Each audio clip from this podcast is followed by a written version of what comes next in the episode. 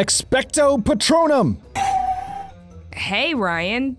Working on your spells? Hey, Pamela. Uh, yeah, I never got my letter from Hogwarts. I think it got lost in the mail, so I'm more of a self taught wizard. Right. Same here. Expelliarmus! Oops.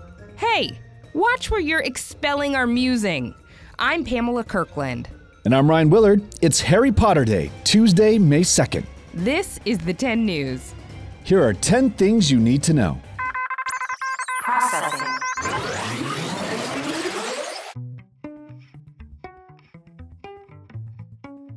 We have a couple of big Harry Potter stories today.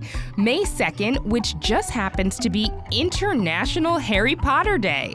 HBO announced plans to reboot the Harry Potter books as a TV show.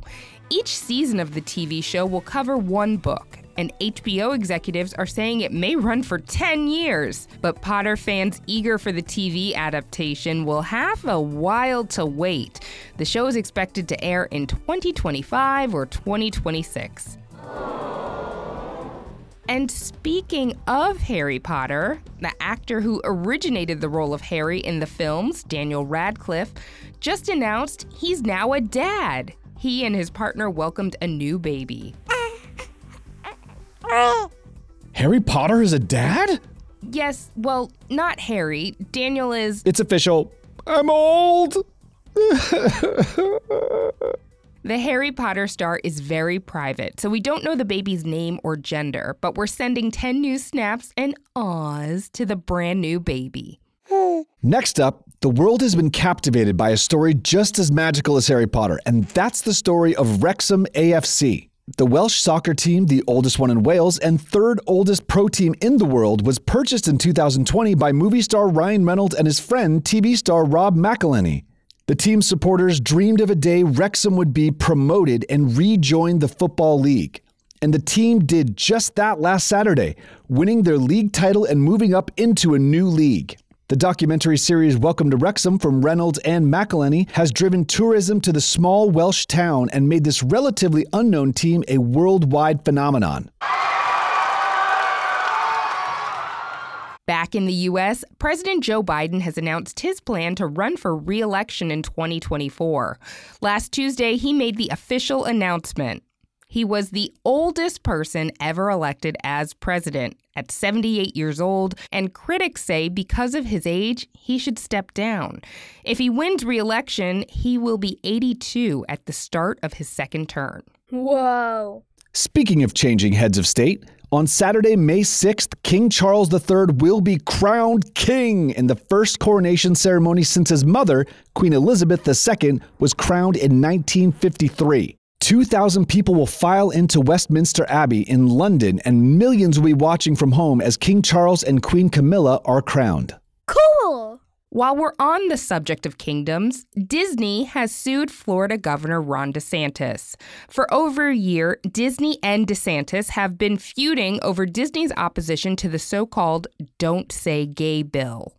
DeSantis worked with Florida legislators to take away some of the power from Disney, who control the local area around their parks, from the fire department to the upkeep of the roads. But the mouse isn't taking this lying down. Disney is fighting back by suing. They say DeSantis is using his power as governor to retaliate against a private business, something that Disney says is an illegal action that violates free speech. DeSantis has said he will do even more to limit Disney's power in the state. A strange twist? DeSantis actually got married at Disney World. Another big brand making headlines Barbie is extending its range of inclusive dolls and has released a doll with Down syndrome. Barbie has also released dolls with accessibility aids like hearing aids and wheelchairs, and a Barbie and Ken with the skin condition vitiligo. The toy maker's vice president says the company wants kids to be able to play with dolls that look like them. That's really cool. Yeah, we love to see it. Now, on to a story about space exploration. A Japanese company was trying to be the first private, non governmental organization to send a lander to the moon.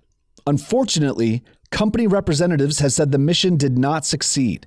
They lost contact with their lander last week and suspect there was a hard landing, aka, it crashed. This was Japan's first shot at the moon, but the Japanese Space Agency, JAXA, plans to make an attempt later this year. From space to a place we know even less about the ocean.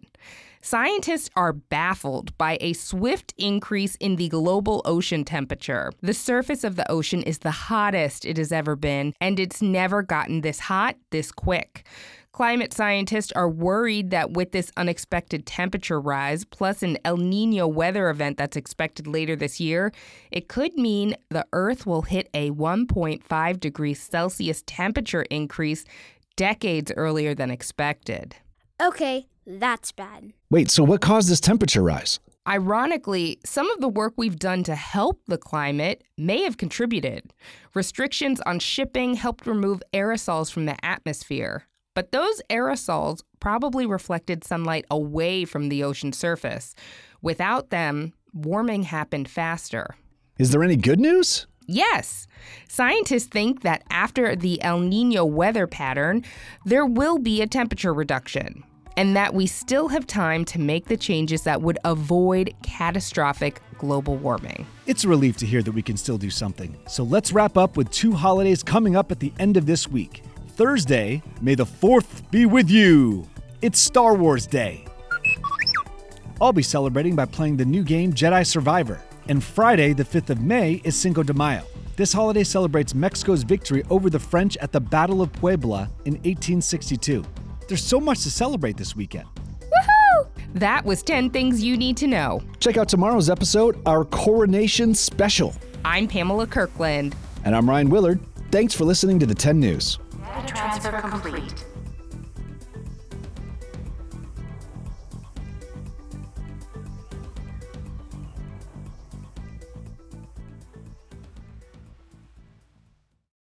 Have you ever wished that you had a direct line to your pediatrician to ask all the questions that constantly crop up while parenting? We sure have.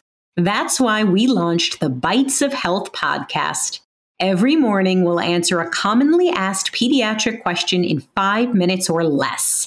You can tune in while you're making your second cup of coffee or from the school drop off line. So be sure to tune in to Bites of Health, streaming now. Are you looking for a podcast that your whole family can enjoy that asks the deep philosophical questions like Do trees fart?